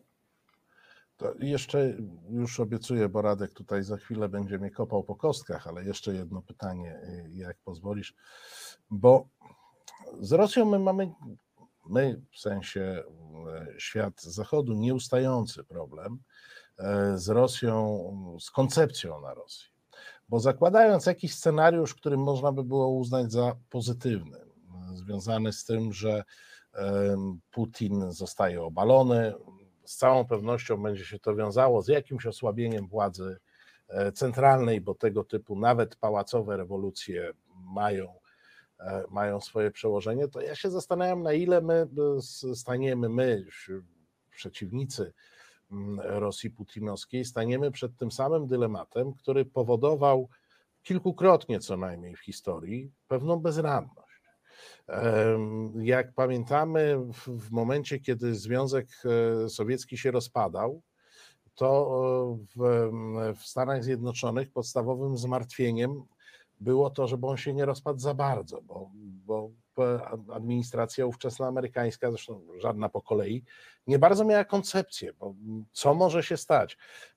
To, to trochę umknęło, może mniej e, doniesień było, no ale przecież tam tendencje separatystyczne były mm, dużo większe i w dużo mniejszych regionach niż te państwa, które w sumie po rozpadzie e, Związku Radzieckiego e, powstały. Bardzo podobna była sytuacja po, po I wojnie światowej, kiedy Rosja była w anarchii, kiedy była rewolucja. Także ta, te państwa Antanty, które by, czuły się jakoś zobligowane do układania świata, nie miały koncepcji, co z tą, e, co z tą Rosją zrobić. Tak naprawdę nie mieli też koncepcji, którą frakcję rosyjską e, poprzeć w wojnie e, domowej, kiedy one się mnożyły. Jeżeli Rosja zacznie się rozpadać, co prognozuje wielu analityków, ja nie wiem, czy to nie jest myślenie życzeniowe. Ja tutaj nie podpisuję się pod taką tezą, ale ją zauważam. Jeżeli Rosja faktycznie w wyniku osłabienia władzy centralnej zacznie się rozpadać, czy my będziemy w stanie, my, świat zachodu, będziemy w stanie na to zareagować i w jakiś mądry sposób e, układać e, relacje powojenne?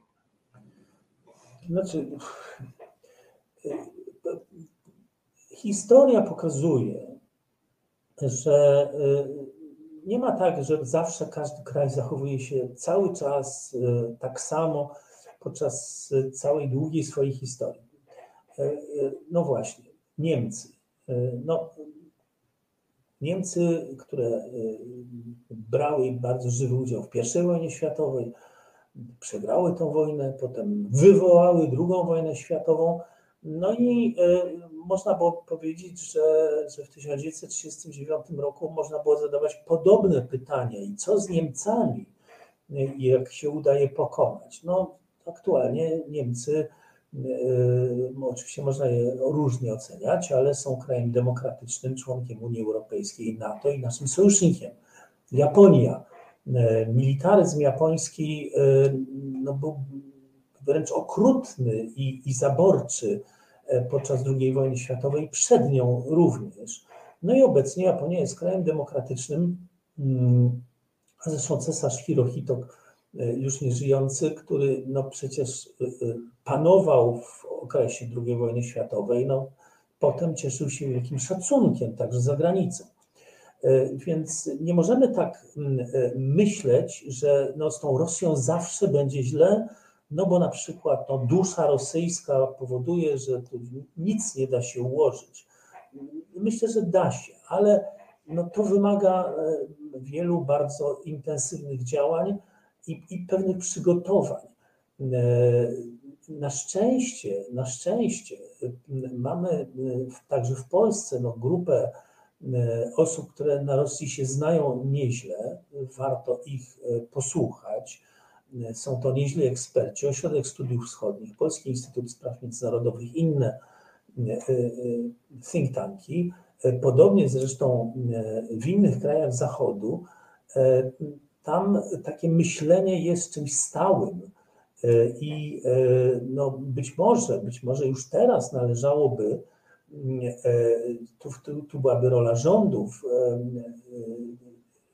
wspierania takich badań, rozważań, analiz, co, co później, co można zaoferować, jak współpracować z Rosją, bo no, generalnie, jak tak myślę, w jakiejś przyszłości odległej no, powinniśmy z Rosją współpracować. Tu ten mur, który powstał, e, kiedyś powinien zostać rozebrany. E, tylko aby tak się stało, no muszą zajść w Rosji bardzo istotne, istotne zmiany. W przeciwnym wypadku to my nie będziemy mieli czego rozbierać, bo Rosjanie sami będą jeszcze dokładać cegieł do tego muru. Ja staram się być tu optymistą, choć no, wydarzenia nie tylko ostatnich lat, ale i, i, i z przeszłości wskazują, że ten optymizm trudno tym niemniej e, to nie jest tak, że my Rosję powinniśmy zostawić gdzieś, zakleić, nie wiem, e, zakleić wszystkie mapy i Rosję zakleić jakimś czarnym papierem, że jej nie ma, bo ona będzie. E, tylko trzeba rozsądnie, inteligentnie, rozważnie myśleć, jak się wobec niej zachowywać, co jej zaoferować, jak w przyszłości z nią współpracować. Jakby to dziś nie brzmiało dziwnie, bo przecież to ona jest agresorem, i ona toczy wojnę. W takim razie jeszcze ostatnie pytanie, bo mm, swego czasu też występował Pan e, w polskim radiu i komentował Pan mm, te spotkanie w Madrycie, które, e, którego gospodarzem był lider partii Vox, Santiago Abascal. Mm, I mówił Pan o tym, że istnieje wtedy, w styczniu e, tego roku, że jest szansa dla mm, e, stworzenia nawet e, frakcji w Parlamencie Europejskim dla uczestników tego spotkania. Przypomnijmy, tam była innymi Marine Le Pen, e, Salvini. Teraz w mm, prorządowej prasie dużo jest takiej nadziei mm, związanej z wyborami we Włoszech, gdzie prawica ma bardzo wysokie notowania i tak dalej. E, czy w świetle tego, co się stało, w świetle ataku Rosji na Ukrainę, takie marzenie o frakcji, która jednak w jakiejś mierze, proszę się ze mną nie zgodzić, jeśli pan e, uważa inaczej, jest, wpisuje się w marzenie o osłabieniu tych frakcji w Unii Europejskiej, które dążą do ściślejszej integracji, integracji co też jakby było, wpisywało się marzenia Putina o mm, no, osłabianiu Unii Europejskiej, czy y, taka frakcja i takie jakieś porozumienie po tym wszystkim, co pokazała e, Rosja, e, wspierana przez wielu polityków tam mm, obecnych w Madrycie, ma rację bytu, znaczy czy ma szansę rzeczywiście e, no, stać się jakimś, jakąś realną reprezentacją konserwatywnych mm, ugrupowań europejskich. Czy to już jest E, czy to Senewrati i nie ma możliwości mm, do powołania? No jeżeli, jeżeli pan tu mówi coś po czesku, to proszę chcę przypomnieć, że to w Pracy była kilkudziesięciotysięczna demonstracja, w sumie antyukraińska i, i prorosyjska, w której brali udział przedstawiciele zarówno skrajnej prawicy, jak i komunistycznej partii Czech i Moraw. E, więc tu te sojusze mogą być bardzo, bardzo dziwne. W przypadku nie wiem, Węgier, no to y, Orban prowadzi swoją politykę, ale też trzeba mieć świadomość niemiłą, e, niestety, że Węgrzy generalnie nastawieni są niechętnie wobec Ukrainy, a to jest związane z Zakarpaciem i, i mniejszością węgierską e, tam e, żyjącą. Ale ja sądzę, że jeżeli chodzi o te partie prawicowe, które wtedy się spotykały i które no, stale usiłują ze sobą współpracować z lepszym czy gorszym skutkiem, to jeżeli Rosja będzie miała coraz większe kłopoty, e, jeżeli e, Rosja będzie w coraz trudniejszej sytuacji, to ja przypuszczam, że okaże się za chwilę, e, że, że ci przywódcy tych skrajnie prawicowych partii czy prawicowych partii, że oni nigdy nie chcieli współpracy z Rosją, że to były tylko jakieś plotki, pomówienia, nieprawda.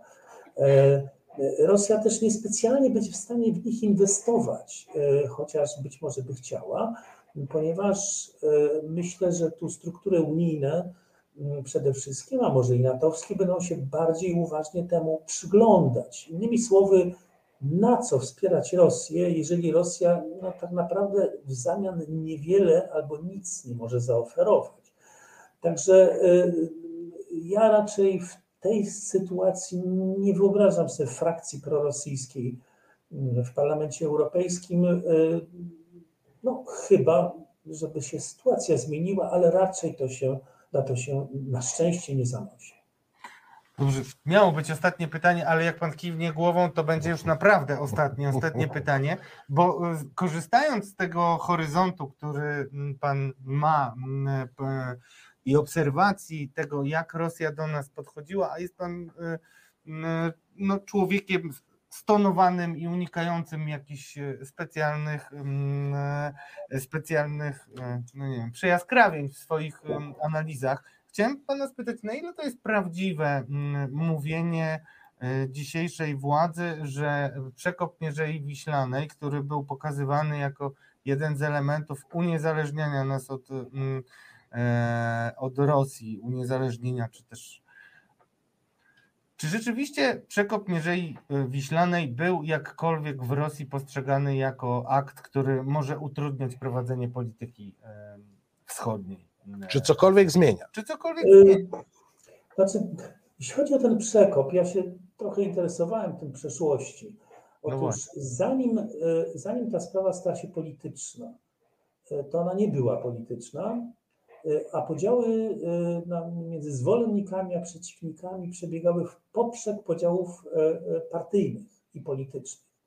E, zwolennicy to byli głównie ci z Elbląga i okolic, którzy no po prostu stracili wyjście na Bałtyk, bo są odpowiednie umowy polsko-rosyjskie i one powinny być realizowane, ale Rosjanie nie zezwalają na wypływanie, no już teraz to w ogóle, ale przedtem też, E, polskich statków, polskich jednostek e, z, na Bałtyk z Zalewu Wiślanego.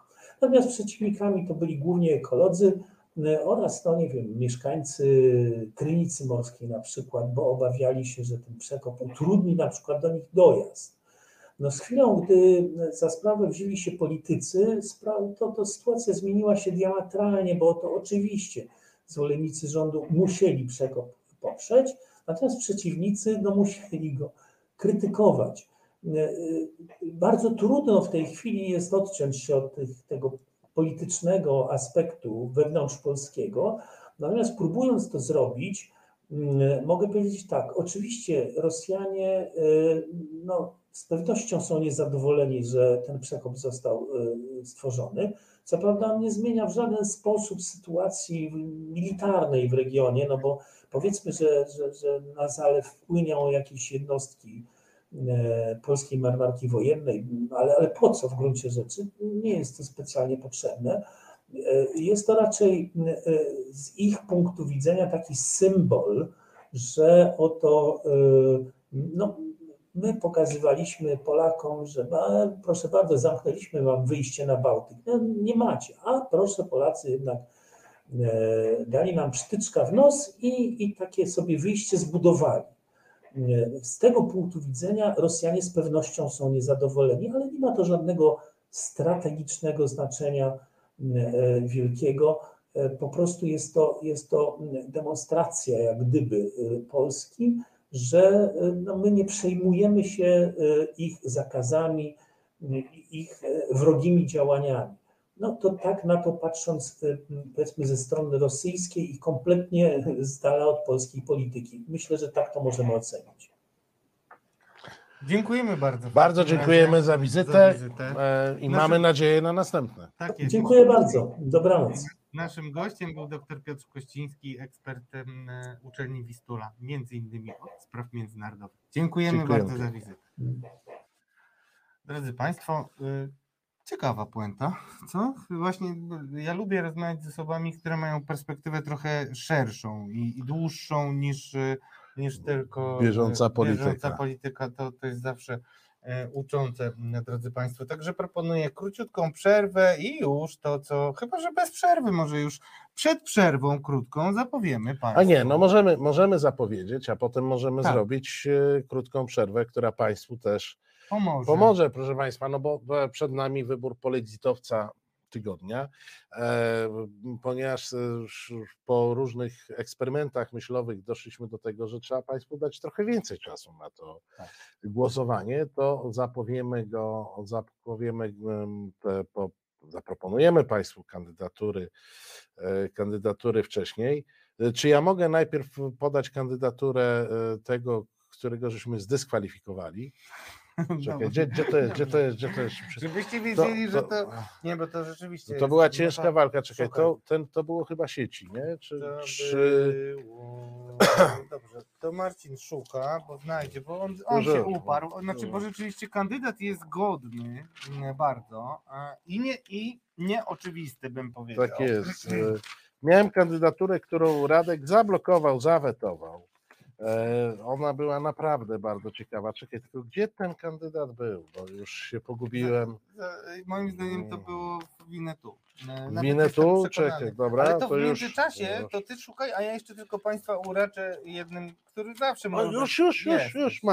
I tak Proszę Państwa, e, w, tej, w tym tygodniku o Winetu pojawia się takie zdjęcie i taki tytuł wywiadu. Europejski Zielony Ład uderza w leśnictwo i polską e, gospodarkę.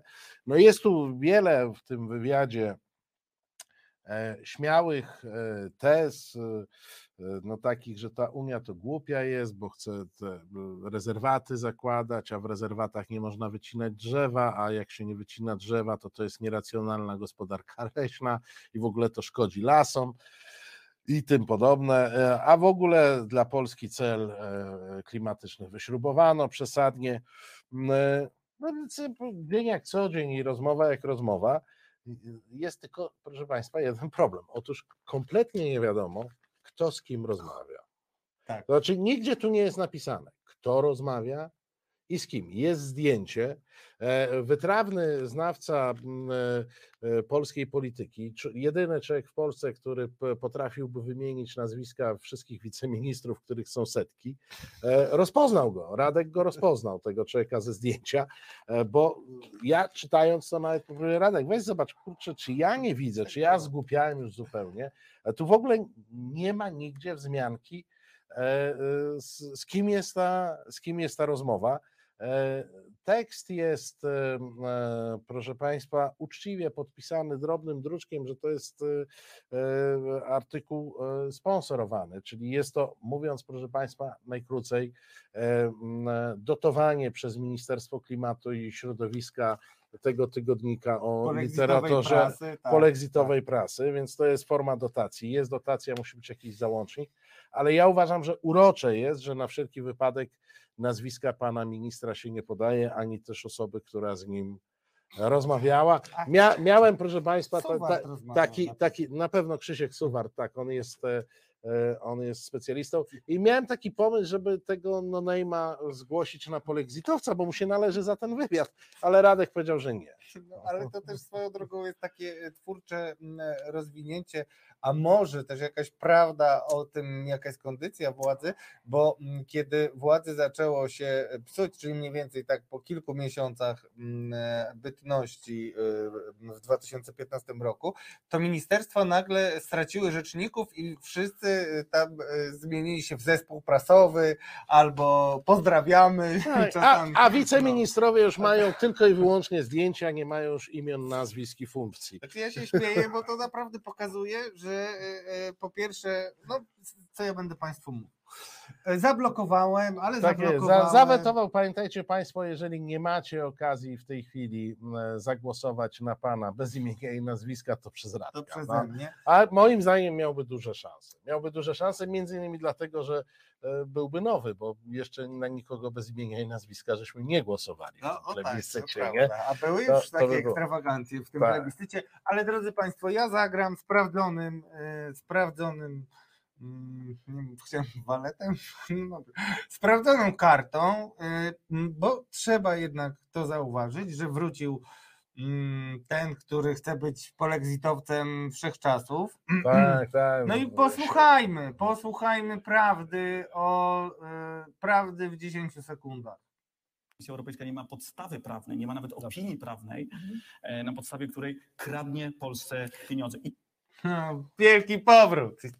A, Janusz Kowalski. Ale zobacz, pan, pan Ben y, y, od razu, ben od zanim razu puściliśmy, zanim puściliśmy, y, zanim puściliśmy materiał, no widzicie Państwo, Wy jesteście doskonale zorientowani w, w środowiskach polexitowych i w tym, kto tam jest e, e, tak. liderem. Tak E, który w tej chwili, proszę Państwa, i tutaj, jeśli na czacie tak. są obec, obecni rolnicy, to przyjmijcie nasze najlepsze życzenia, powodzenia w związku z tym, że macie wiceministra Janusza e, Kowalskiego. A oni tak energetyką będzie się zajmował, tak. ale to, to inna historia. A, no energetyką rolniczą. A co ty masz? A nie, no, wiesz, ja po, prostu, ja, ja po prostu pójdę, pójdę ba, bardzo standardowo i bo uważam, że E, że Janusz Kowalski Januszem Kowalskim, ale oddajmy premierowi co premierowskie. E, te szpagaty, jakie wykonuje e, słynny dostawca map do stolic europejskich, Mateusz Morawiecki, map wojennych przed wojną, w tej chwili próbując zachować twarz przy wykonywaniu czynności, których które, przy których nie da się zachować twarzy. Mówię to o sojuszu z Orbanem. E, cały świat się śmieje z tego, że mm, e, Putin musi czekać tam na jakiś misiów z Kirgistanu czy innych dziwnych miejsc i że to jest wielki despekt, a temu wielkiemu przyjacielowi mm, e, przyjacielowi Węgier taki sam despekt na grupie V4 robią nie kto inny jak Węgrzy, no, którzy po prostu pokazują, jak e, dalece rozumieją, że Mateusz Morawiecki wspiera ich, e, bo musi. Bo taka jest, e, bo, bo tylko tak to się da zinterpretować i Mateusz Morawiecki wychodzi z Europy, wychodzi z Europy, bo musi wychodzić z Europy i to jest konsekwentna droga tego człowieka, myślę, że on tylko po to został e, premierem e, w Polsce. Dlatego zgłaszam Mateusza Morawieckiego. No Mateusz rzeczywiście mm, jakby to, to śmiałe było i on w ogóle niezwykłe jest to, że on naprawdę nie czekał, on, on jest gotowy mm, w każdej chwili zrobić wszystko to. Jakkolwiek pa, pamiętajcie Państwo, że zgłaszam Mateusza Morawieckiego, ale Ale bardzo żałuję tego, tak, tego kandydata, bardzo żałuję. No. Ty, cześć, zdradź, bo ja zapomniałem, jak on się nazywa? A, Siarka, o właśnie. Ale to, proszę Państwa, to jest tajna informacja, w do rzeczy tego się nie dowiecie, to musielibyście Radka, musielibyście czytać do rzeczy razem z Radkiem, tak jak ja to robię i dzięki temu wiem, e, kto zacz, tak? No, No cóż. no i co, wstawiamy państwo, ankietę do, e, do głosowania i robimy chwilę muzycznego oddechu. Prawoteka. Sędzie Monika Ciemięga, Jolanta Jerzewska i Marta Korzuchowska-Warywoda z Fundacji Edukacji Prawnej Justitia zabiorą Was do świata pełnego teczek z aktami. Wyjaśnią, na czym polega praworządność, sprawiedliwość, ale także jak uniknąć problemów z prawem. Porozmawiają z zaproszonymi gośćmi, odpowiedzą na Wasze pytania. Nie musicie wstawać. Sąd idzie w poniedziałki o 21 w resecie obywatelskim. Tak, proszę Państwa, co my tu mamy? Ajajaj, Janusz Kowalski wygrywa z, z Mateuszem Morawieckim. A jakbym zgłosił, a jakbym zgłosił no Neymar, to myślę, że miałbym większe szanse, ale oczywiście ankieta trwa e, nadal. My e, Państwu, e, e, my Państwu e, przypomnimy o zrzutce na książkę Tomka Piątka, na pracę nad książką Tomka. E, I tutaj panu, który ma wiele wątpliwości, e, a przy okazji, ponieważ on może wzbudzać wątpliwości w innych, to wytłumaczę, ani złotówka z tej rzutki nie trafia do wydawnictwa. Jedyny związek wydawnictwa z tą rzutką jest taki, że wydawnictwo daje w formie darowizny książki, które są nagrodami dla e, darczyńców, e, różne książki. Także tę książkę w, w przyszłości e, w, w przyszłości wydaną. Natomiast ja, pozwólcie Państwo, ja będę dosyć nerwowo na takie rzeczy reagował, bo wszystkie przepływy pieniężne, które są między wydawnictwem a e, książką, a fundacją są tylko w jedną stronę, to znaczy z wydawnictwa e, do fundacji.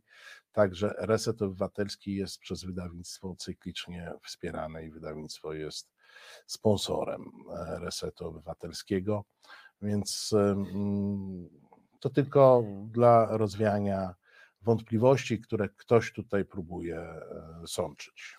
A nie, nie ma żadnych wątpliwości, przynajmniej nie. myślę, że jedno jeszcze urocze mm, zjawisko.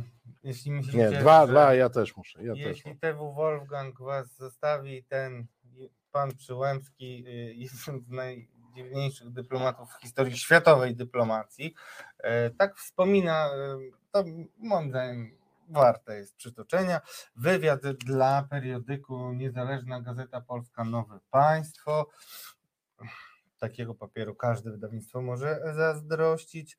I e, mówi tak, co się zmieniło wraz z pełnieniem funkcji dyplomaty? Jest takie pytanie, bo opowieść jest taka hagiograficzno-wspominkowo-nostalgiczna. E, No i tutaj e, tak mówię o swojej służbie. Mm, W 1996 roku MSZ zaproponowało mi pracę w ambasadzie, w kolonii, w Wydziale Nauki. Ten pobyt był inny, bo tam wcześniej o czymś innym mówię. Dostrzegałem cały szereg nierozwiązanych problemów między naszymi krajami. Zobaczyłem też osobliwe, mało patriotyczne zachowania polskich delegacji politycznych, które tam się pojawiały, pełne uniżoności, kompleksów, braku dbałości o narodowe interesy. To wrażenie pogłębiło się, gdy towarzyszyłem żonie, która w latach 2003-2007 była radcą ambasady do spraw prawnych, a następnie w 2016 roku, gdy objąłem funkcję ambasadora. I teraz werble, werble.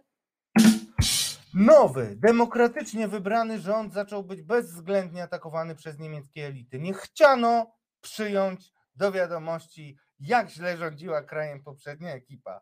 Cały czas słyszałem bzdury o Zielonej Wyspie i to w pouczającym, paternalistycznym tonie wszystko wiedzącego wujka.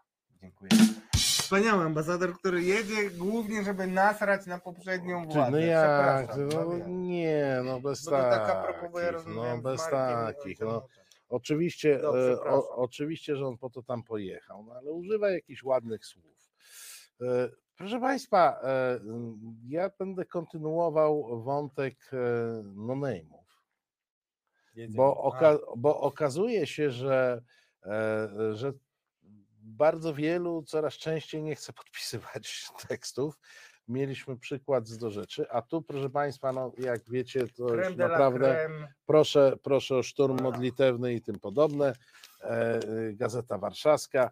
W Gazecie Warszawskiej jest tekst e, pod tytułem Osioł dźwigający wór złota, e, w którym czytamy między innymi Polska przez ostatnie lata była niemal ilustracją tego przysłowia, taką niby fortecą, której wrota niczym w słabo chronionym sezamie otwierały się szeroko na hasło miliardy z Unii Europejskiej. To dla tej enigmatycznej kasy, enigmatycznej, e, niemal straciliśmy ostatnie dwa lata w kontekście polskich reform, sądownictwa, repolonizacji mediów czy naprawy funkcjonowania samorządu wykonując bezprawne nakazy Komisji Europejskiej, co w praktyce oznaczało uleganie wszelkim lewackim zachciankom Brukseli i Berlina. Swoją drogą Jarosław Kaczyński musi być e, trochę skonfudowany, jak słyszy, że ulega lewackim zachciankom e, Brukseli i e, Berlina. E, Tyle, że, no, no i tutaj jest o tej uległości władz, tyle, że okazało się na próżno. Europejskie osły i tak worków ze złotem, czyli jakieś 36 miliardów euro, nie przekazały, żądając kolejnych polskich, najczęściej absurdalnych i niezgodnych z polskim interesem ustępstw. E, I to, proszę Państwa, no dzień jak co dzień w Gazecie Warszawskiej, oni tam więcej piszą o Żydach i Platformie, trochę mniej o Tak, tak. Unii Europejskiej, ale też, ale chcę Państwu powiedzieć, że autorem tego tekstu jest ktoś, kto się nazywa Felieton. Bo żadnej innej informacji o autorze e, tego jakże barokowo sformułowanego, to, bo to jest tak mnóstwo jest tam przymiotników, nie? Tak, tak, ja uwielbiam ten kwiecisty, taki e, emocjonalny język w tempie. E, No nie wiadomo, kto jest autorem, chyba że uznamy, że ten czerwony dopisek felieton, no to to jest e, nazwisko autora. Może tam no, był Krzysiek Suwart, może jest Jasiek Felieton teraz e, autorem tego Bardzo typu możliwe. tego typu tekstów. Proszę Państwa, ostatnie chwile e, głosowania. Mm, Co to za gazeta? To jest, proszę Państwa. Gazeta Warszawska.